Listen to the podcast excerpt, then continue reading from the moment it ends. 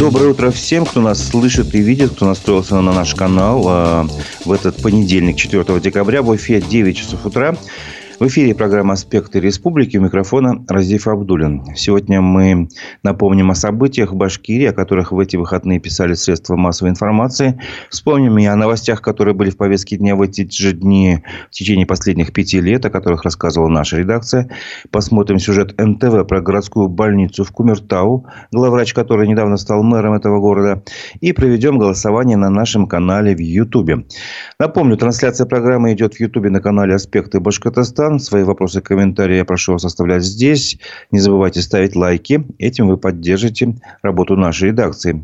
Не забывайте подписываться и на наш канал, телеграм-канал «Аспекты», чтобы быть в курсе оперативной повестки дня. Итак, давайте начнем с обзора прессы.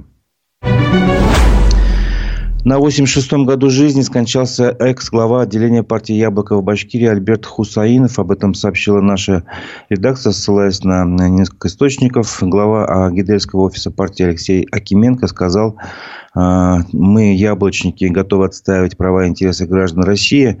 Он навсегда останется в наших сердцах. Мы будем помнить его добрым словом». Конец цитаты. Один из источников сообщил, что Альберт Хусаинов умер вчера вечером между двадцатью двумя и двадцатью трёмя часов. В общем, говорят, что умер спокойно. Прощание с ним запланировано на пятое декабря, завтра, получается, в двенадцать часов дня. Возле его дома на улице Мушникова, дом одиннадцать, подъезд номер пятнадцать. Неужели такой большой дом? Так что... Просто адресно повторю. Мушников, дом одиннадцать. Там дальше вы сами увидите по количеству людей. Все-таки Альберт Хусаинов был достаточно известным человеком, по крайней мере, среди партийной общественности «Яблоко».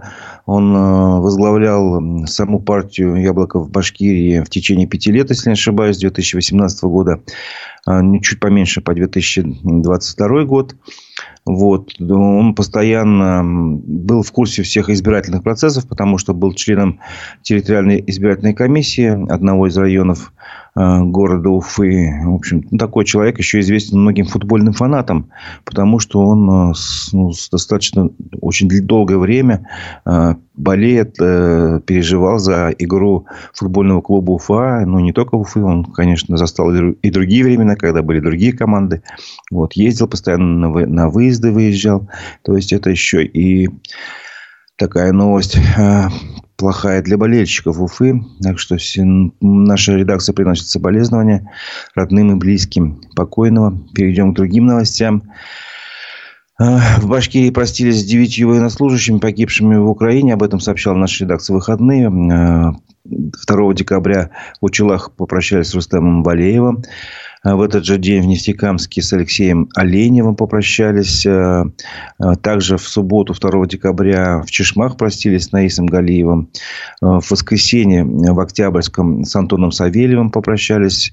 В Илишевском районе в субботу простились с Рустамом, с Рустамом Гайсином. В Бишбулякском районе с Вадимом Ильмурзином.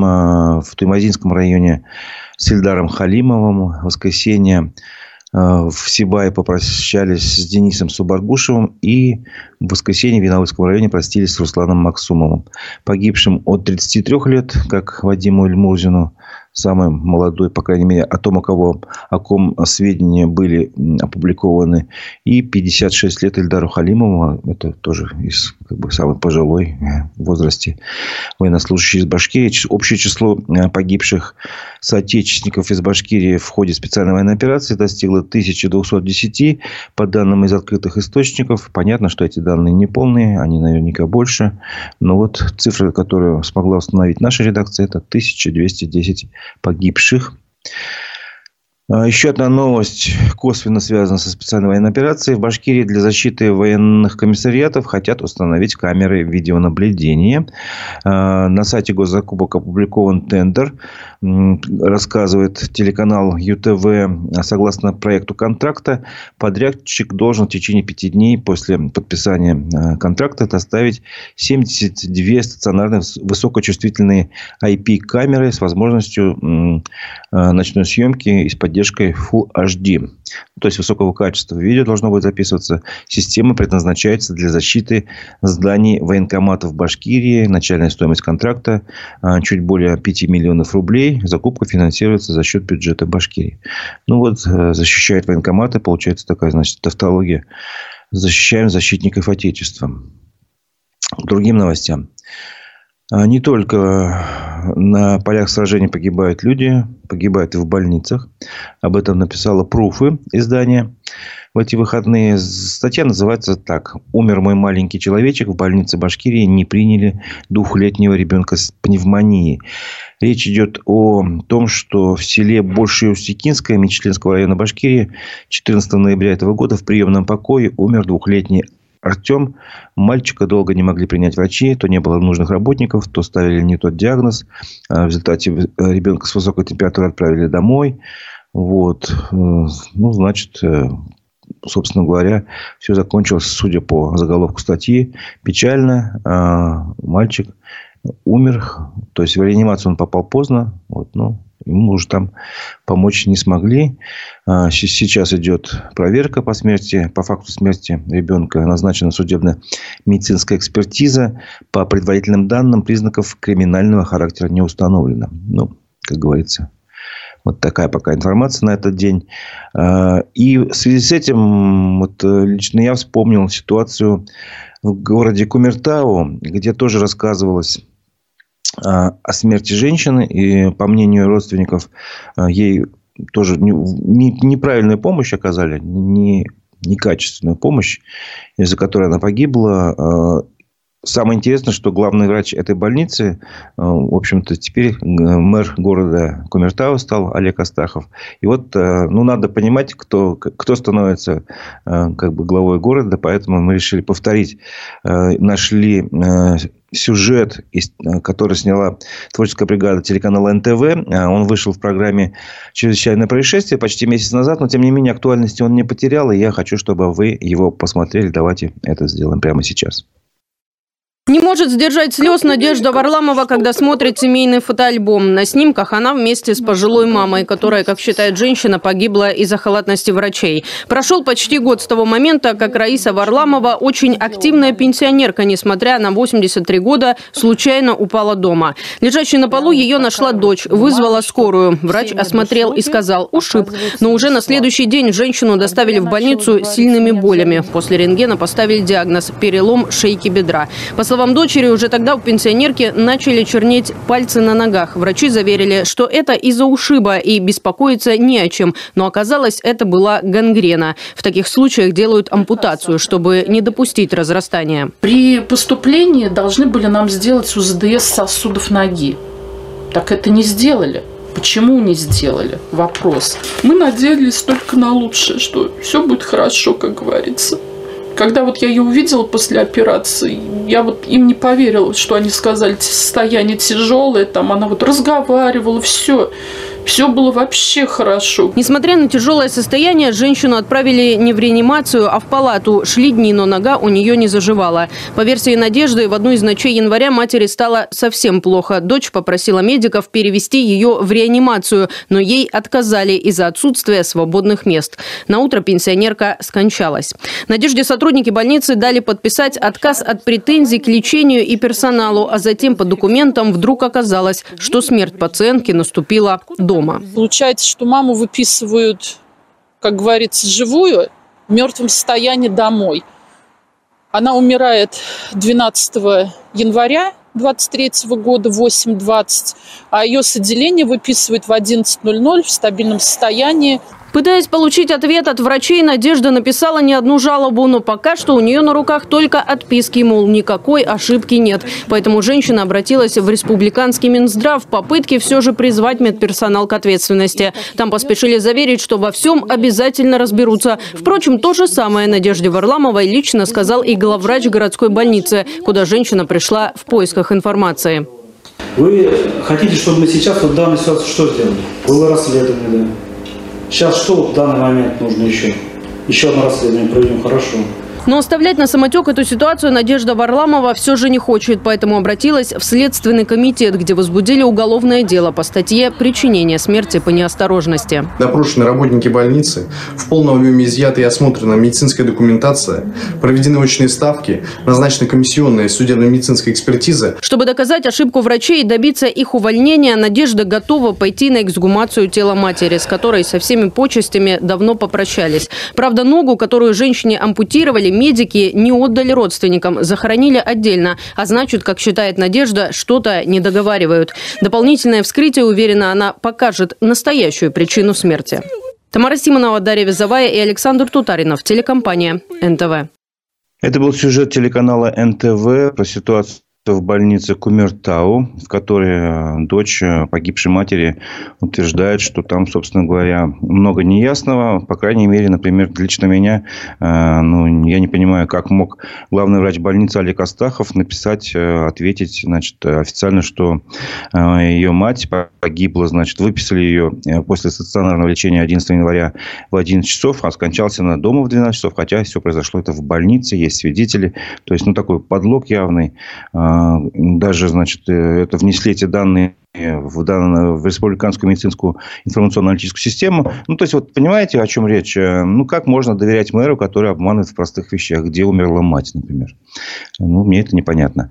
Я покопался еще дальше в этой теме. Нашел страничку социальной сети города Кумертау, где как раз рассказывалось, была под одной новостью, был пост, местный житель Зинатулла Кудайгулов утверждает, что, цитирую, мы свою дочку вот так же потеряли в Кумертауской больнице. В приемном покое четыре часа продержали, не оказывали никакой помощи. Ей было двадцать лет, ее могли бы спасти, просто врачи не захотели, а главврач Кумертауской больницы еще и на повышение пошел. А, собственно говоря, пост был тоже такой, ну, скажем так, под каким постом тоже надо сказать, это было все сделано, написано, это было написано под постом про новость уфа один. О том, что в Башкирии возбудили уголовное дело после публикации э, этого издания о смерти жительницы Бирска в районной больнице, то есть уже о другой больнице. Александр Бастрыкин заинтересовался ходом расследования. Э, собственно говоря, там тоже э, женщина рассказала, что у нее э, родственница несколько дней пролежала в стационаре, в том числе два дня в реанимации, после чего скончалась. Семья считает, что врачи некачественно оказали помощь. По ситуации в Кумертау также возбуждено уголовное дело, но оно пока расследование идет. Все случилось в январе, а сейчас, вот, как вы видите, декабрь, то есть прошло уже э, больше девяти месяцев. Но пока расследование, как говорится, то ли буксует, но нет ответов на вопросы, кто виноват и что делать. Но, тем не менее, я бы хотел в связи с этими случаями спросить вас, э, устроить такое голосование на нашем канале в Ютубе. В какую больницу вы предпочтете обратиться, если что? Если вдруг у вас там что-то такое серьезное, заболели, куда вы захотите обратиться? Три варианта ответа: в государственную больницу, второй вариант — в частную, третий — ни в какую. В государственную, неважно под каким причинам вы предпочитаете обратиться, то ли вы им доверяете больше, гос, государственной медицине, то ли у вас денег нету на частную, неважно. Главное, что вот в какую больницу вы предпочтете обратиться, какие у вас их предпочтения. Больше вы доверяете государственной медицине, частной, или вообще ни в какую больницу не хотите обращаться, не предпочитаете. Но это уж, не знаю, какой-то крайний вариант, видимо, когда вы надеетесь на, собственно, сами, на свои собственные силы. Итак, на нашем канале в Ютубе открываем голосование. Три варианта ответа на вопрос, в какую больницу вы предпочтете обратиться. Продолжим обзор прессы. Студенты Башкирского государственного медицинского университета в Уфе жалуются на выселение из общежития. Об этом рассказал телеканал ю тэ вэ. Но не только. Есть и другие СМИ, которые об этом рассказали. Речь идет о том, что в общежитии на улице Революционной, номер четыре, значит, не хватило, не хватало места из-за большого количества студентов из Индии. Как рассказали ю тэ вэ, учащиеся вуза, иностранцев сначала заселили читальные залы, потом их решили размещать по-другому, по пять человек в комнату, в которой уже и так проживают четыре студента, но позже отказались и стали, собственно говоря, видимо, пытаться переселить российских студентов или выселить в другой в общем, в другое общежитие, хотя у них был договор о проживании до конца срока обучения в университете именно в данном общежитии. В собственном университете прокомментировали этот скандал. Как заявил проректор Артур Мустафин, вуз проводит капитальный ремонт общежития номер пять и ряда других, ремонт других общежитий, и поэтому приходится так как бы уплотнять во время этих работ, учащихся в разные, в другие уже места. Вот. Но есть нюанс, что из-за ограничения иммиграционного законодательства студентов, граждан других государств должны переселять именно в общежитие БГМУ.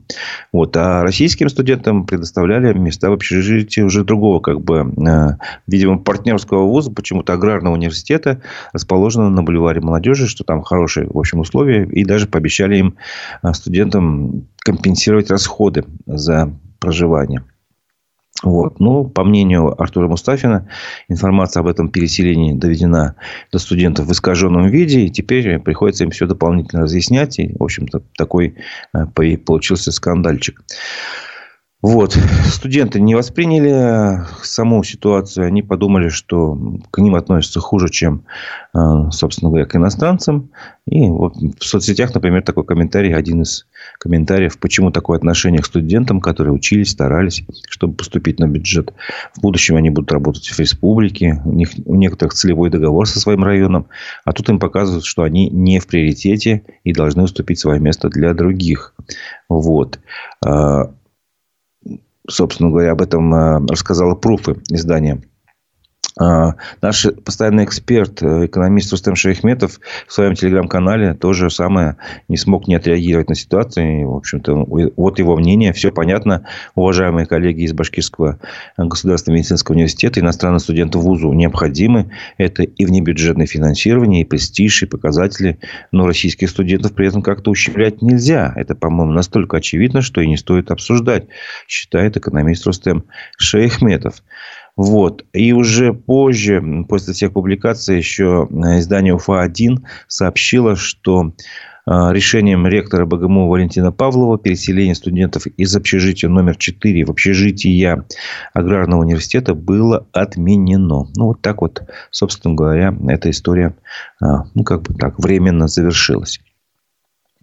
Продолжим тему образования. В Башкирии с первого января увеличат зарплату молодым учителям.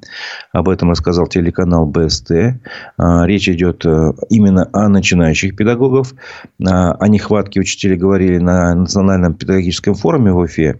И в том числе говорили о кадровом вопросе. Не хватает воспитателей, учителей начальных классов, иностранных языков. Пока удается решить эту проблему за счет увеличения нагрузки. Вот и решили еще и поднять зарплаты. Об этом рассказал в интервью телеканалу депутат Курултая и бывший министр образования Башкирии Айбулат Хажин. Давайте послушаем, что же он сказал. Заработная плата будет кратно увеличена. Если она в среднем сейчас составляет порядка шестнадцать-восемнадцать тысяч рублей на одну ставку, то при соответствующей нагрузке у нас с первого января уже будет перерасчет, и она будет составлять средняя заработная плата начинающего молодого педагога. Неважно, это выпускник вуза или колледжа педагогического, будет составлять от тридцать пять тысяч рублей и выше. Это был Айбулат Хажин, в общем-то, который сообщил такую, ну, наверное, хорошую новость о том, что зарплаты молодым учителям поднимут в пределах до тридцать пять тысяч, если я правильно понял. А раньше у них была зарплата шестнадцать-восемнадцать, ну, собственно говоря, достаточно, я не знаю, очень... Очень низкая зарплата. Напомню, что на нашем канале в Ютубе «Аспекты» мы продолжаем голосование. Я прошу вас ответить на вопрос, в какую больницу вы предпочтете обратиться. Три варианта ответа. Государственная, частная, либо вообще ни в какую. Собственно говоря, отвечайте честно. Голосование анонимное. Итоги подведем к концу эфира. Прошу вас также ставить лайки. Не забывайте, это поддерживает работу нашей редакции. Продолжаем обзор прессы. На YouTube-канале «Башкирские новости» в это воскресенье появилось обращение от жителей деревни Азнагулова. Деревня стала известна после инцидента со смертью женщины с детьми на пешеходном мосту. Эта деревня находится в Белорецком районе. Напомню, женщина, которая не имела права управлять транспортным средством, тем не менее, ей надо было вернуться домой с детьми. Она поехала. Дети маленькие, если не ошибаюсь, там два и пять лет. Вот, и она с этого моста просто соскользнула в реку. в общем, никого спасти не удалось. Вот. И после этого э, власти районные ничего лучше не придумали, как перегородить мост бетонным блоком. Собственно говоря, по этому поводу в течение семи минут примерно люди выступают, рассказывают, какие теперь у них неудобства. Больше всего меня поразила история с инвалидом, который, вот прям видно, на машине он приехал. А в тот день, когда устанавливали блоки как раз, и не смог переправиться через мост в свою родную деревню. Вот, и машина так у него и стоит на этом берегу. А сам он, значит, вот, мыкается. Ну, собственно говоря, понятно, что проблему решили, так сказать, паллиативно, что ли. Я не знаю, правильно слово подобрать не могу. Люди гибнут, теперь перестанут на автомобилях. Но там-то все равно, собственно говоря, мост такой достаточно хлипенький. Там ограждение не с... перил нету, там сетка, например, простая какая-то. Понятно, почему машина свалилась. И вообще, как они будут добираться там, на работу, как они будут в магазины выбираться. Сами чиновники раньше спокойно из района приезжали и проезжали по этому мосту. Сам мост разобрали пятнадцать лет назад. Вот. И с этого времени никак не могут построить новый мост. Вот. Этот, э, этот случай прозвучал и во время прямой линии с главой Башкирии Радием Хабировым, который прошел на той неделе. И он, собственно говоря, тоже в курсе. Надеюсь, может быть, сейчас э, найдут деньги на этот мост. Хотя почему-то пятнадцать лет не могли, конечно, найти. Вот. пятнадцать лет назад разобрали мост. И пятнадцать лет назад установили профессиональный праздник.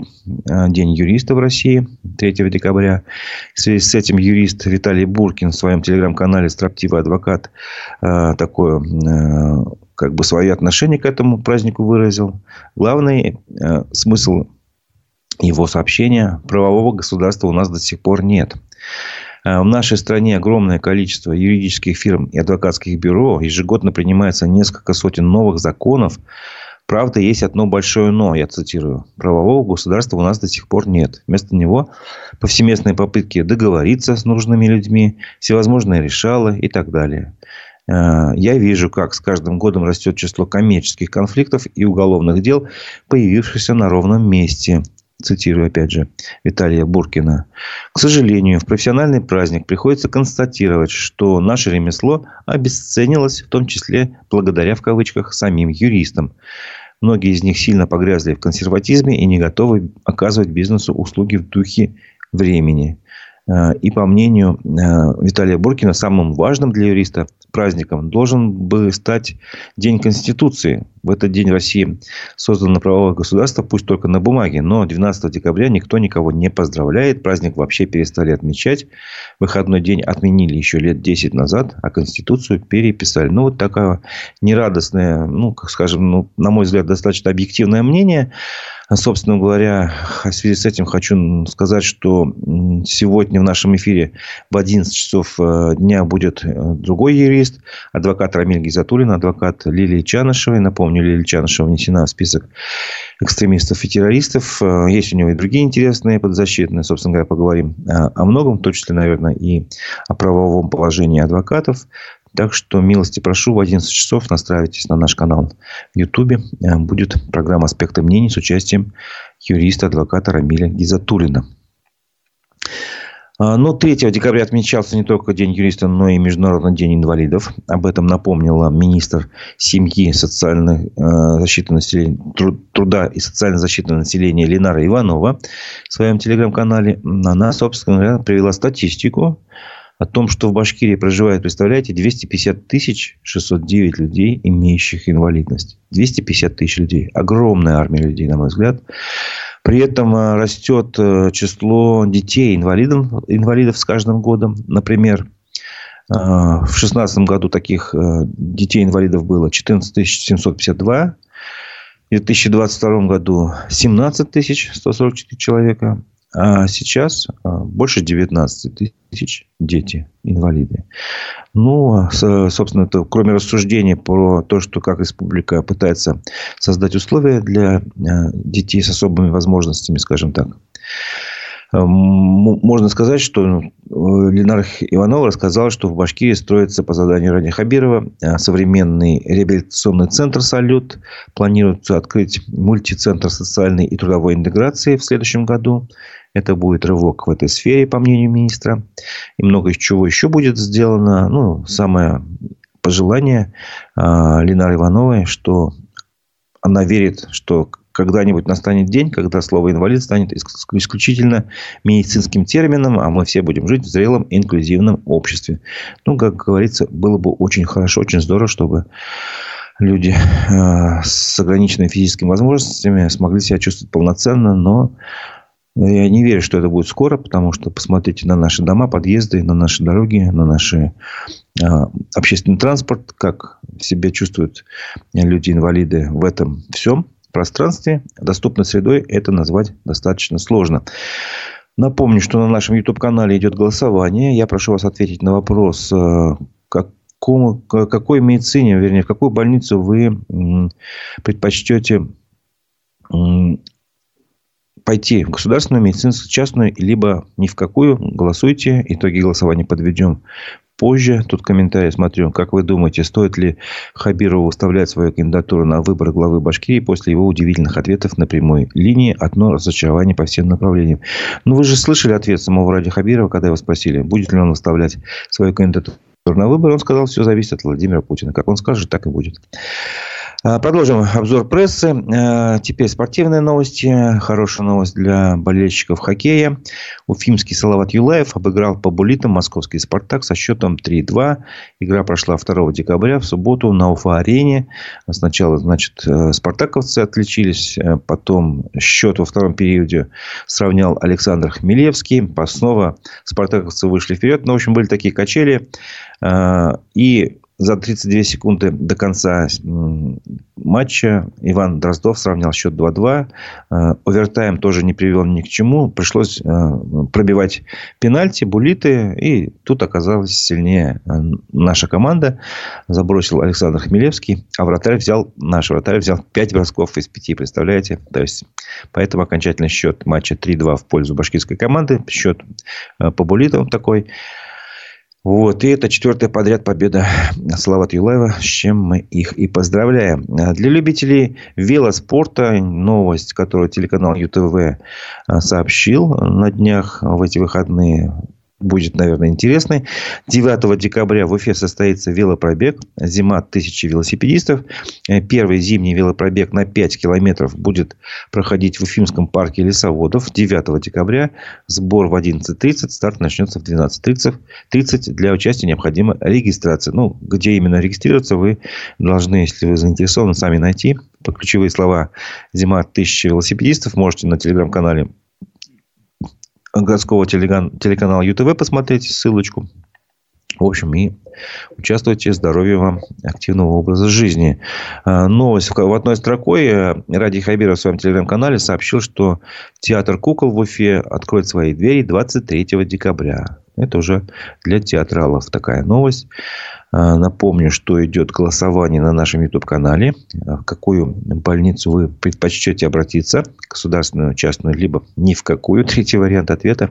Сейчас мы перейдем к нашей рубрике по понедельникам, которая, я надеюсь, стала традиционной. Это ретроспектива новостей. Посмотрим, о чем интересном рассказывала наша редакция в течение пяти лет, вот именно в эти дни. второго декабря прошлого года мы сообщили о том, что депутат Госсобрания Башкирии Лия Хафизова рассказала про семью, семью, семью несовершеннолетними детьми, которые ютятся в доме площадью тридцать четыре квадратных метра в деревне Рсаева и Лишевского района. Хотя семья и признана нуждающейся в улучшении жилищных условий, тем не менее очередь большая, их номер в очереди тысяча триста шестьдесят девять. В общем, по, по утверждению депутата Лии Хафизовой, по программе обеспечения жильем многодетных семей, где вот семья имеет как раз пять и более детей, за один год жилье получили всего пять семей в Башкирии. Сколько лет им стоять, задает вопрос Лилия Хафизова. Сама же считает и отвечает на этот вопрос. Если очередь будет двигаться такими темпами, то новоселье семья справит через двести семьдесят четыре года. Ни одна семья столько времени, естественно, ждать не сможет. Вот поэтому такая была заметка у нас. в прошлом году. Два года назад, третьего декабря, мы сообщали, что в Уфе в республиканском сборном пункте призывника не отпустили после приезда скорой помощи. Об этом сообщила наша редакция, ну не только наша редакция, телеграм-канала «Мэш» в том числе, а сестра его Юлия Матросова. Она сказала, что его, ее брата Илью под угрозой уголовного преследования заставили в конце ноября явиться в военкомат от Женикевского района. Оттуда отвезли его в республиканский сборный пункт, несмотря на его температуру. Парню стало там плохо, он вызвал скорую. Однако медикам не удалось его увезти в больницу. Скорая приехала. Врач сказал, что нужно его госпитализировать. Когда уже все сели, скоро собрались выезжать, вышел военком, военный комиссар. И сказал, что хватит страдать какой-то фигней, возвращайтесь. В итоге не отпустил его в скорую. Вот. И тогда на тот момент этого парня четыре дня держали в призывном пункте. История с призывником заинтересовали в Совете по правам человека при главе Башкирии. Вот. Дальше еще... Ну, один из наших экспертов рассказал, что этот случай не единичный. Похожий случай был в Белокатайском районе. Там призвали призывника, которого был ковид, в общем-то. Вот. Но, тем не менее, его взяли. Но потом он, правда, все равно попал в Зубовский инфекционный госпиталь. И по мнению этого эксперта, у Башвоенкомата был план занять первое место по призыву, и он делает это любыми методами. Ну, согласитесь, история хоть и двухлетней давности, но говорит о многом. В этот день, три года назад, четвёртого декабря, мы рассказали о том, что арбитражный суд Башкирии удовлетворил иск Генеральной прокуратуры о передаче акций Башкирской содовой компании в федеральную собственность. Но это была как бы финиш истории с, с Куштау, которая как бы вот вылилась в то, что акции БСК вернули в федеральную собственность. Вот, проверку компании, законности приватизации компании инициировал Владимир Путин. Он обратил внимание на эту компанию как раз после событий на Шихане Куштау. Вот. И после этого, собственно говоря, Генпрокуратура подала в суд. И уже суд все-таки принял решение, что приватизация предприятий «Сода» и «Каустик» в девяностые годы была незаконной. И в результате чего контрольный пакет акций оказался в частных руках. Ну, собственно говоря, ситуация сейчас э, хоть и развернулась, акции вернули в госсобственность, но теперь в доверительном управлении находятся эти акции, тоже в частной компании. Э, что поменялось, собственно говоря, сложно сказать. Об этом, наверное, больше судить с тельтамаксом, жителям, которые там работают или которые ощущают на себе последствия, не знаю, воздействия соды на окружающую среду. Четыре года назад, четвёртого декабря, мы сообщили, что в офисе Башкирского общественного объединения «Башкорт» прошла проверка прокуратуры. Напомню, что сейчас «Башкорт» признана экстремистской организацией, запрещена и ликвидирована в России. Но тогда она была официально обычной общественной организацией четыре года назад. И тогда сотрудники прокуратуры МЧС пришли в офис организации, проверяли пожарную безопасность.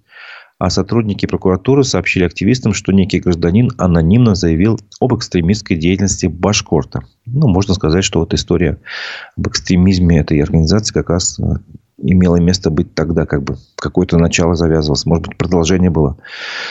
Вот. Но сами активисты связывали проверки не с этим, а с тем, что первого декабря прошло организованное Башкортом собрание по проблеме разработки Куштау, где были выявлены провокаторы, которых направили из организации Лиги молодежной политики. Мероприятие проходило в спортивном комплексе «Юность». Вот. И по словам одного из организаторов мероприятия Руслана Габасова, никто не препятствовал этому событию. Но, однако, из зала пришлось вывести двоих молодых людей, которые пытались как раз перевести разговор о защите Шихана в плоскость межнациональных отношений. Вот как бы там провоцировали на другое развитие событий. Напомню, что Руслан Габасов признан в России иноагентом, а также внесен в список экстремистов-террористов. Сейчас он находится за пределами России. Вот тогда это все было легально, законно. Проходили собрания, защищали Куштау. А теперь это все экстремистская организация. Теперь скажем так. первого Пять лет назад, четвёртого декабря, была такая новость. Возможно, она вам покажется незначительной, но тем не менее. Рустам Марданов назначен руководителем Уральского главного управления Центробанка России, сообщал наша редакция. В должность он должен вступить пятого декабря две тысячи восемнадцатого года.